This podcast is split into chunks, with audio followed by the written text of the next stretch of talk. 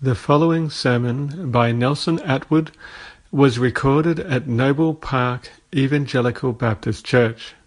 For more information, please visit their website at www.noblebaptist.org.au.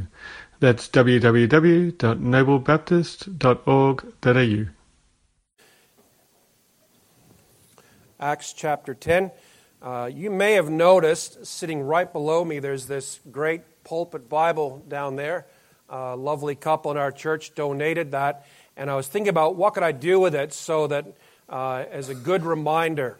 And so it's sitting right there as a reminder that from this pulpit, the Word of God will be proclaimed. That's what we're here for, or what I'm here for. We're here to worship. Obviously, that's the bigger thing. But from this pulpit at this time, so long as God gives me breath and strength, we will proclaim the Word of God here. All right, that's why it's sitting down there. If you come up and have a look, you'll notice it's open to Nehemiah chapter 8 and verse 1. And you may remember what that verse says. It's when the people of God say to Ezra the scribe, Bring the book of the law. And it's the first time in Scripture when a man stands at a pulpit, opens the Word of God, reads the Word of God, and expounds and explains it and that's the significance of it. Let's read together from Acts chapter 10, the first two verses, and then we'll skip down to verse 34 and read to the end of the chapter. Acts chapter 10, and beginning at verse 1, the Bible says, Now there was a man at Caesarea named Cornelius, a centurion of what was called the Italian cohort, a devout man and one who feared God with all his household and gave many alms to the Jewish people and prayed to God continually. And then verse 34. And you know the story in between. Uh, God sends Peter to meet and speak to Cornelius, and this is his message. And verse 34 says, Opening his mouth, Peter said, I most certainly understand now that God is not one to show partiality, but in every nation the one who fears him and does what is right is welcome to him the word which he sent to the sons of Israel, preaching peace through Jesus Christ. He is Lord of all. You yourselves know the thing which took place throughout all Judea, starting from Galilee after the baptism which John proclaimed. You know of Jesus of Nazareth, how God anointed him with the Holy Spirit and with power, and how he went about doing good and healing all who were impressed by the devil, for God was with him. We are witnesses of all the things he did, both in the land of the Jews and in Jerusalem. They also put him to death by hanging him on a cross.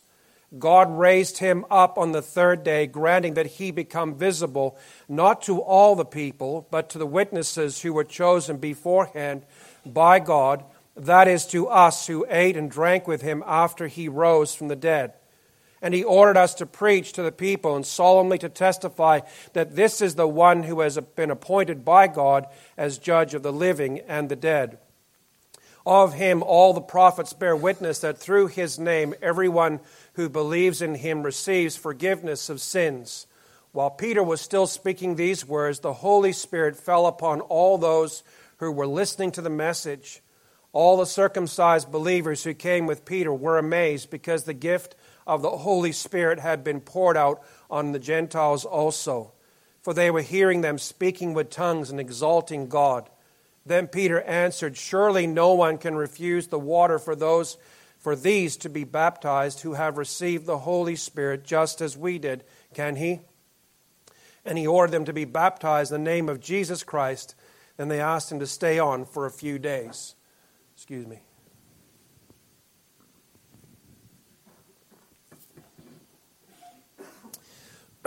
Five weeks ago, we saw the beginning of the story of Cornelius. We saw how God was clearly at work in his life. We saw how he was responding to God's working to the light that God had given him, and how his response was a challenge to all of us as to how we were responding for the greater light that we had received. He had come into contact with the Jews in Caesarea He'd begun to practice a religious devotion to what he understood. But Cornelius' religious devotion and practice could not save him any more than it could save the Jews, the Pharisees and the Sadducees, the Herodians, etc., under whose influence that he had come. He had not yet attained to that salvation which is available to all. And in verse 2, we can see that Cornelius was a devout man, meaning he was pious or religious.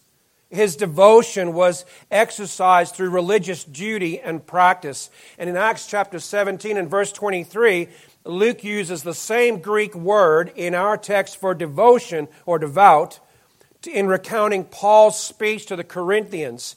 And in that context, it describes their worship in ignorance. Cornelius' devotion was a legalistic striving to earn God's favor through religious duties and practices. But religious duty alone cannot earn us favor with God. In verse 2 again, we see that Cornelius was devout in his God fearing ways.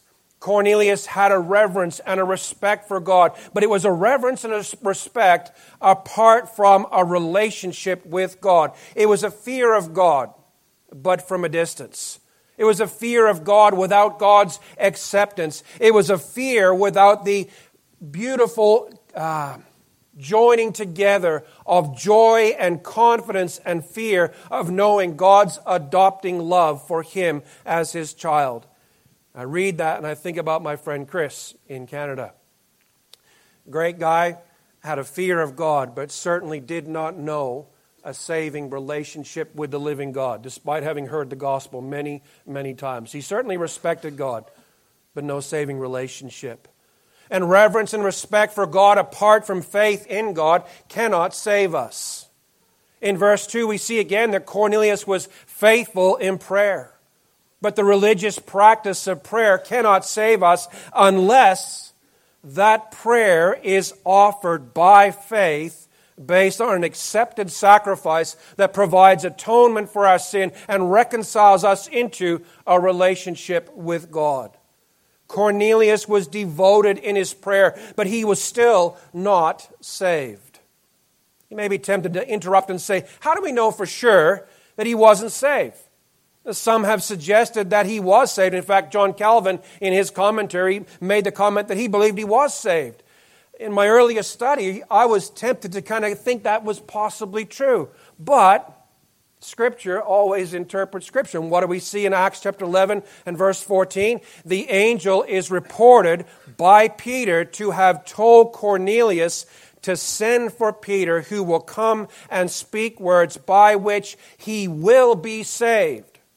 So prior to Peter's coming and preaching, he was not yet saved.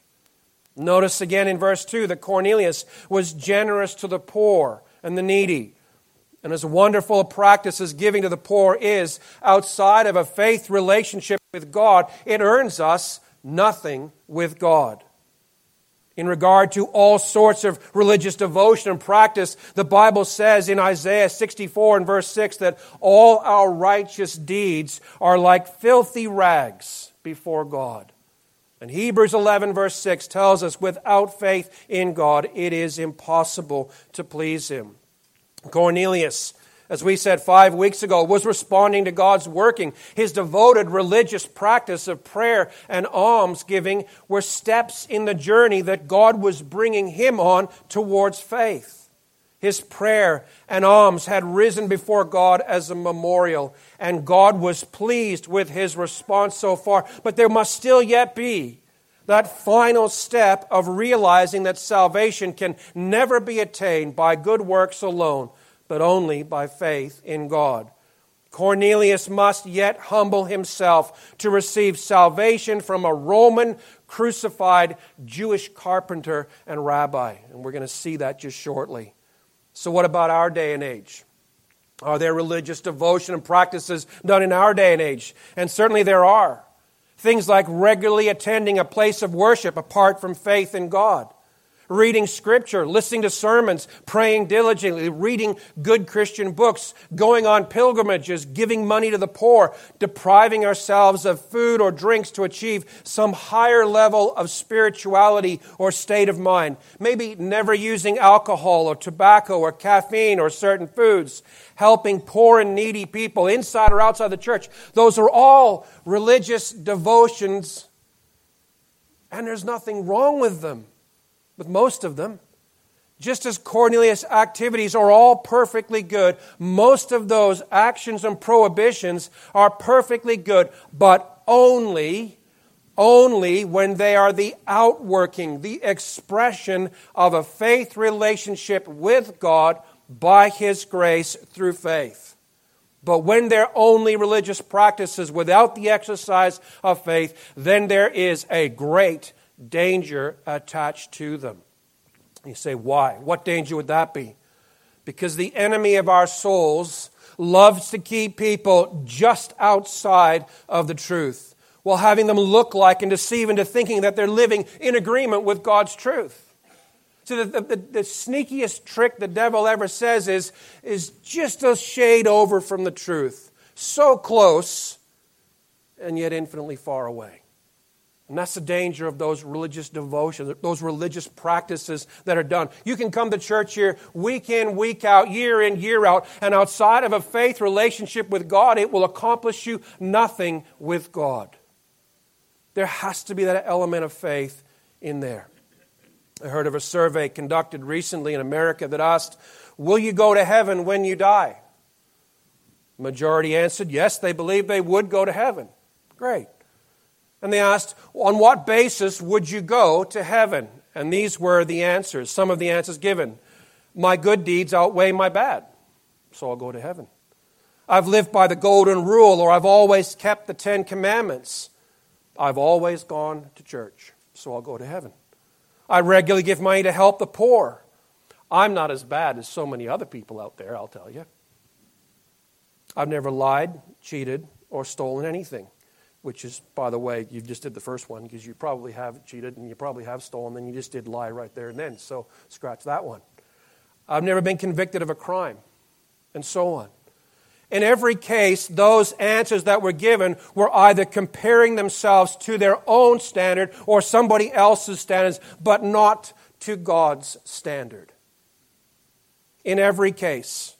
Listen, if your answer to the question of why should God allow you into heaven begins with something like, I've done this, that, or the other thing, or I've always tried to, blank, or I'm not as bad as so many others, then based on the authority of the Bible, I must tell you, you have no genuine hope of entering into heaven whatsoever. None. But if your answer is Christ, why would God let you into heaven? Christ. He died for me. I trust in Him. That's my only answer. Not all the sermons I've preached, not all the work I've done, not all the bits and pieces, not all the religious duties and issues that I have carried out in my life account me for nothing when I stand before the Lord. This is my one claim to entrance. Jesus died for me. That's it then you have the Bible's assurance of salvation to heaven, if that is your answer, and I pray that it is. Listen, even if we could live an utterly sinless, perfect life of devotion all through our lives, from the moment of birth to the moment of death, we still wouldn't be saved. We wouldn't have a relationship with God. And you say, how's that possible? It's because of the fundamental reality of a sin nature. We're all born with a sin nature. We all inherit it from Adam and Eve. Or, in a better way to understand that, our sin nature was applied to us by God as a result of Adam and Eve's first sin in the garden. We were in Adam when he sinned, and so we inherit the same sin nature that he inherited. Our sin nature drives each of us to love sin and to commit sin. It affects every human being ever conceived in their entirety. Our reason, our will, our affections, our bodies are all affected and corrupted by that sin nature. And the guilt of that sin nature can only be removed through the work of Christ on the cross, received by faith in God. No amount of religious devotion or practice can remove the guilt of the sins we committed. Only Christ can wash it away. If you want to know more about how that sin nature works and sins, show up on Wednesday night because we're going to talk about that as part of Colossians study. Okay. My friends, listen. Beware if you think that your faithfulness to religious practices makes you acceptable to God. It's a pathway to destruction. And the devil loves to whisper in your ear, You know, you're not so bad because you went to church today. You know, you're not so bad because you read your Bible. In fact, you didn't just do one Bible reading, you did several. You're, you're pretty good. You're, you're getting up there because you've read three or four devotionals today. You're doing okay. And he just gently pumps you up, pushes up that pride a little bit. And all of a sudden, your basis, your hope is based on the fact that you're doing the right things. Listen, you could read your Bible 365 days a year, 24 hours a day, every 60 minutes of every hour. It wouldn't gain you anything with God. He loves you because He loves you. Yes, you will grow in your spiritual sanctification. That's a natural outworking of reading the Word of God and prayer for sure. But who you are in Christ, your acceptance with God, is absolutely secure only in Christ. Right? Brothers and sisters, let's be aware. Let's be absolutely sure that our devotion to God flows from faith in God and not as a substitute for it because it's a sneaky, slippery trap to sit on to start to think that all our devotion, all our doings for God are making us acceptable. It's faith in God and faith alone. Okay? Cornelius was responding to the light that he had been given by God, and God had displayed immense grace toward Cornelius. He did it by sending the angel to him. He did it by commanding Cornelius to send for Peter, and by sending Peter, sending for Peter to proclaim Christ to him and his friends. God was displaying His grace to save him and us from a religious devotion into a living, faith filled relationship with Christ. So let's consider, secondly, Peter's message to Cornelius of the salvation provided by God. See that in verses 36 to 42. In verse 36, Peter tells them the message he's about to proclaim is the same message of peace that God sent through Jesus Christ, who is Lord of all, to the sons of Israel. So the same gospel message that went to them is coming to the Gentiles. God's message through Peter to the Gentiles follows the same basic elements of Peter's sermon on Pentecost morning. Back in Acts chapter 2, you see there um, all the same elements are coming up. But notice here, the one who is active in this work of salvation is God Himself. It's God who anoints Jesus. It's God who accompanies Jesus all through his ministry. It's God who raised Jesus, and it's God who appointed Jesus as judge of the living and the dead. And it's God who is sending his witnesses to preach the gospel to us, to Cornelius and his friends. This salvation and our Savior are God's provision because there's nothing we can do to save ourselves. In verse 38, we see that it's God who anointed Jesus with the Holy Spirit. Peter wants them to see the crucial reality of the Spirit's presence for Jesus' work of ministry and salvation. It displays God sending and empowering him for his work. In Luke 4:18, Jesus himself said that the spirit of the Lord is upon me because he has anointed me to preach the gospel to the poor. He sent me to proclaim release to the captives and recovery of sight to the blind, to set free those who are oppressed. Not only Not only was Jesus Christ truly man and truly God, he was filled with the Spirit of God, signifying God's authority over him. It signified God's choosing him to be his servant, fulfilling Isaiah 42 and all the other servant songs, excuse me, in the book of Isaiah. God's empowering him for all his service was through the filling of the Spirit. God's approval of all his service and his ministering on behalf of God to his people. The Bible tells us in Hebrews 3 and verse 1 that Jesus is God's apostle sent to speak for God. And he did it in the power of the Holy Spirit. Jesus did good works and healings, which they already knew about. In Acts 2 and verse 22, Peter is describing Christ, and he said he's a man attested and approved by God with miracles and wonders and signs which God did through him. No ordinary man could do the works that Jesus did because he is truly God and sent by God. Jesus said in John 5 and verse 36, The testimony which I have is greater than the testimony of John, for the works which the Father has given me to accomplish, the very works that I do, testify about me that the Father has sent me. He was with him.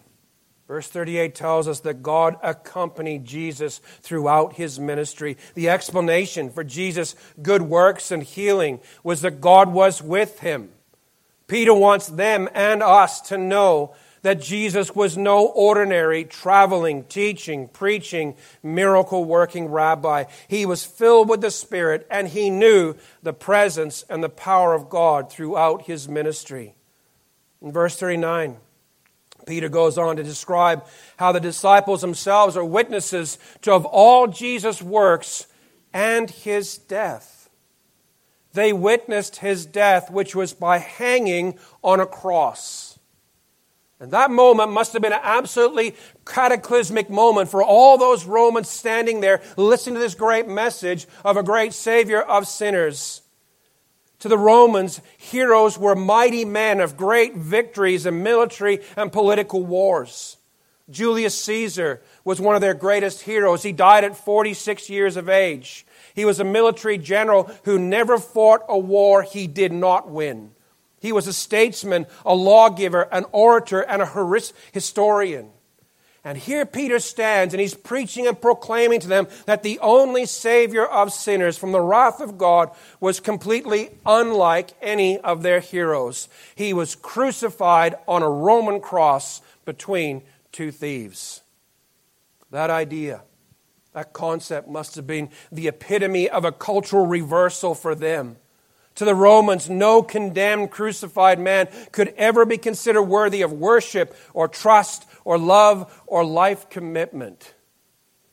For Cornelius to grasp that, he would have had to take a massive step of humbling himself to accept that he could be saved by a crucified man.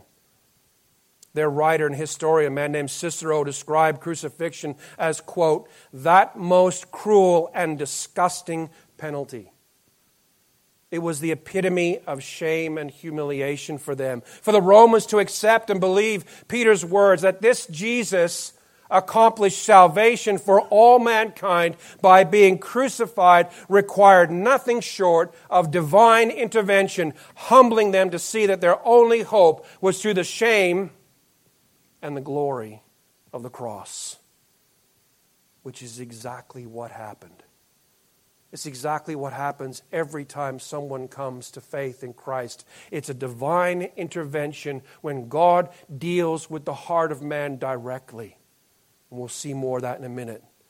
Notice also in verse 39, Peter's implied connection to the Old Testament. Peter says they put him to death by hanging him on a tree.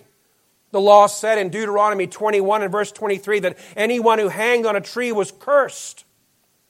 And Paul picks up that idea and he expounds it in Galatians 3, verses 13 and 14. He says that Christ redeemed us from the curse of the law, having become a curse for us, for it's written, Cursed is everyone who hangs on a tree, in order that in Christ Jesus the blessing of Abraham might come to the Gentiles, so that we, all of us, would receive the promise of the Spirit through faith. Not only must they and we accept that Christ, the Savior of sinners, was crucified to save us, but that he was cursed as he did it. Why? Why must he be crucified and why must he be cursed? The Bible says in 2 Corinthians 5:21, "He who knew no sin was made to be sin for us that we might become the righteousness of God in him." Beloved, how much do you love the Lord Jesus? I pray that as you're listening, you won't be thinking, not another gospel message.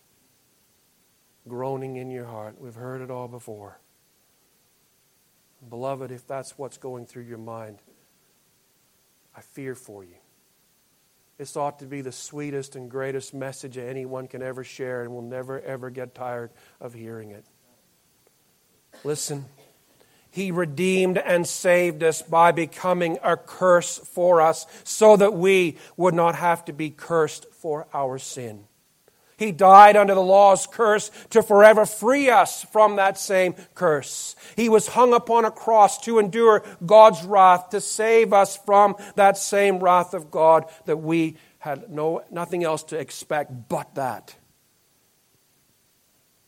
He died in shame and humiliation to end our shame and humiliation for sin. He endured separation from God to bring us reconciliation with God. He died in your place that you might not have to suffer eternal death in hell. That's the greatest piece of news ever to be proclaimed in the entire history of humanity, or ever will be. Why? Why would God do all of this? And the answer is as profound as it is simple love. God's immense love for his people. Jesus said, Love your enemies and pray for those who persecute you. And God did exactly that. In Romans 5, verse 10, while we were still enemies, we were reconciled to God through Christ. That's love. In Romans 5 8, the Bible says, But God demonstrates his love for us in that while we were still sinners, he gave us everything we wanted. No, he didn't. He gave us the one thing we could not do without. Christ died for us. In John 13, verse 1, the Bible says that Jesus, having loved his own who were in the world, he loved them and us to the end. In 1 John 3, verse 1, the Bible says, Behold, brothers and sisters, behold what manner of love the Father has bestowed upon us, that we should be called the children of God. Let that thought just soak into your heart.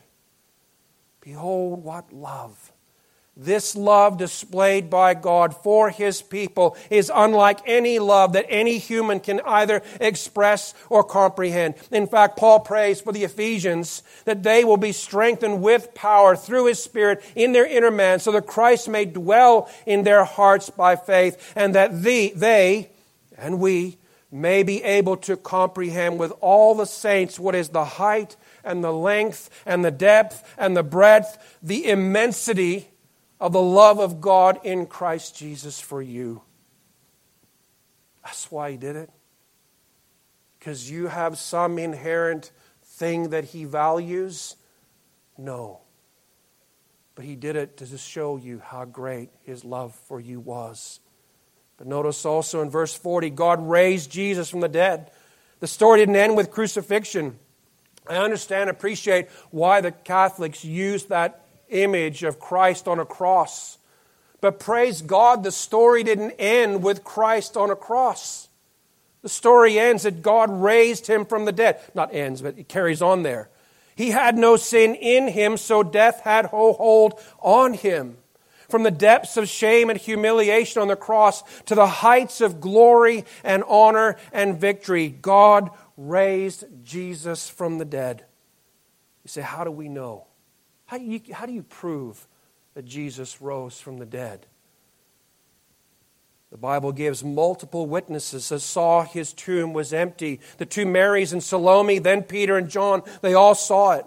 The same witnesses saw and experienced him alive after his resurrection. Those faithful women, then the 12 disciples, and then 500 brothers and sisters all together at the same moment. And last of all, Paul saw him on the road to Damascus. His friends touched him and talked him and watched him eat. His followers saw him ascending visibly into heaven. Those witnesses' lives were dramatically and permanently changed. They endured horrific sufferings and violent death for all but one of Jesus' 12 apostles. They endured it for the truth of Jesus Christ, crucified and raised and exalted and returning. God raised Jesus from the dead and permitted him to be seen by, wit- by witnesses and borne witness to. God displayed him to be the Son of God with power by his resurrection. God validated our faith by his resurrection. God gave us the great hope of our own resurrection by Christ's resurrection. But also, in verse 42, God appointed him as judge. God has sent Christ to be our Savior, and God is sending him back to judge the living and the dead, to save his own and condemn the rest. In Mark 13, verses 24 to 27, tell us that after that tribulation, after the sun is darkened, the moon refuses to give light, the stars will be falling, and the heavens shaken, then Jesus will come in clouds with great power and great glory. The Bible tells us in Matthew 25, verses 31 to 34, it tells us that he will gather all the nations before him. He will judge. Literally means to separate them one from another, as a shepherd separates his sheep from the goats.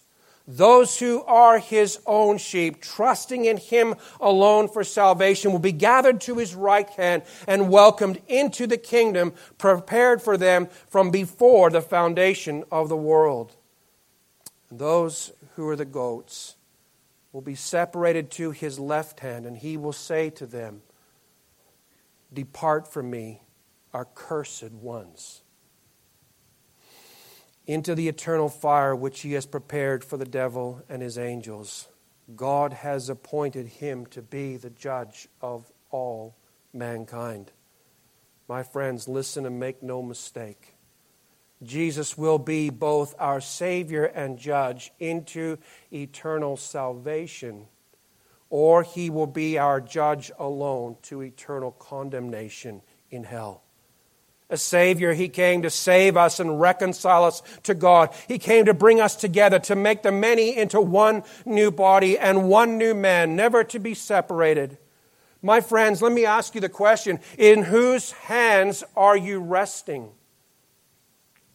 Are you resting on your good works of religious devotion? There's no hope whatsoever. You're resting on Christ because in Him there is absolute and certain hope. Because God in Christ forgives the sins of those who trust in Him. That's exactly Peter's point in verse 43. Faith in God will save you from God's wrath. God provided a Savior Jesus Christ and Him crucified and raised. God provided us salvation by grace alone, through faith alone, in Christ alone. We're forgiven of sin and we're justified, meaning that we are declared right in God's sight. So, how do we know? Maybe you struggle with this. How do we know that we're saved? We're truly forgiven. I said a while back that the Romans in order for them to believe that a crucified Jewish carpenter is their only hope of a Savior and salvation would take an intervention by God. It was and is the same for us. God the Holy Spirit intervenes and opens the eyes of our heart, and He, thirdly, applies that salvation to us. Notice in verses 43 to 48, the Bible says that while Peter is still speaking, He's still in mid sermon, and God powerfully and dramatically works. Remember what the Bible said? In Romans 10, verse 17, faith comes by hearing, and hearing by the word of God. And as they're listening, God is working. God is opening their eyes to see the truth of the gospel. If you're sitting here this morning and you feel in your heart that urge that yearning to know more about what we're talking about? You feel in your heart a desire that says, I don't know if I'm truly saved, but I want to know more. There's a desire in my heart to know this God that you're talking about. That's the Spirit of God at work in you. Listen and respond. In Acts 16 and verse 14, the Bible tells us that God opens our hearts to respond. He opens our hearts and He changes our inclination. He tells us in, Uh, the Bible tells us in Philippians 2 12 and 13, He works in us both to will and to do and respond. The Spirit of God is doing that work in us. Paul tells us in Ephesians 1:13 that after listening to the message of the truth, the gospel of our salvation, having also believed, we were sealed in Christ with the Holy Spirit of promise. Ephesians 2:8 tells us that faith is a gift of God and it's given by the Holy Spirit. They believe the message. What does it mean to believe? Well, belief itself is an intellectual conviction of the truth of something. Belief happens in the heart, which is the very center of a person's soul, that part of you that makes you you. God does His work in the heart. We hear the message of the gospel of truth. We accept and agree that it's true, exactly as given in Scripture. We're sinners bound to face an eternity in hell, but Jesus died in our place to save us. Trusting Him, we're saved from wrath and sin and death and hell, and so we entrust ourselves entirely to Christ. Listen, it is not believing the facts of salvation. I've heard that said over and over again. No, it's faith in God. I can prove the facts of salvation, but salvation is faith in God, it's trusting God throwing yourself entirely upon Christ with no other hope and looking for nothing else to save you but Christ and Christ alone.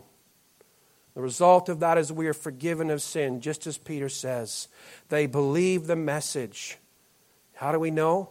Because the Bible tells us they received the Spirit of God. In Acts 10, verse 44, the Spirit fell on all those who were listening to the message. And we're going to talk more next week about what this is. But notice for now, uh, you say, why did the Spirit fall at that? Why did they all speak in tongues? That's a great big question. Everyone wants to know about this text. You know why?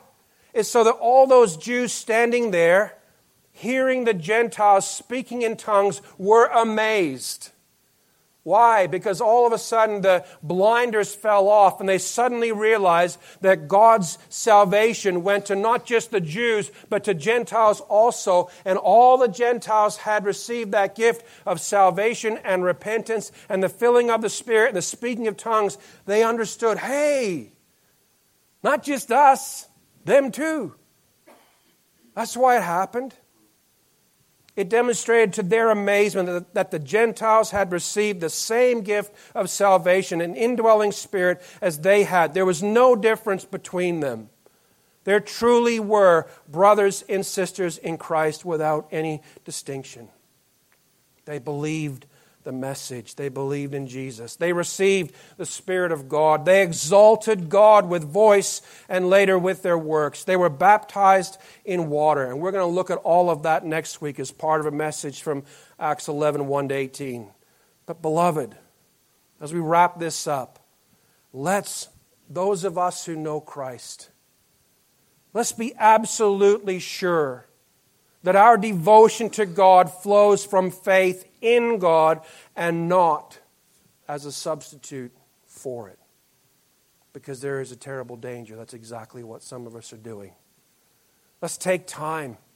Let's examine our own hearts before the Lord. Let's be sure that our salvation is solely by God's grace alone, through faith alone, in Christ alone, to the glory of God alone, not us. My friend sitting here, if you don't yet know Christ as your Savior, you've heard the message.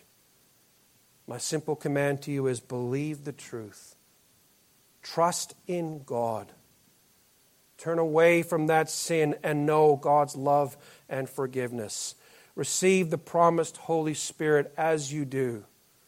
If you need help, you're not sure, you got questions you want answered for come and ask us. Come and ask Pooven or myself or one of the deacons. Talk to whoever brought you here. Ask to find out more. We'd love to help you understand what it means to be truly saved. I'm going to close in prayer in a moment, but before we do, we're going to sing a hymn Hallelujah, what a Savior.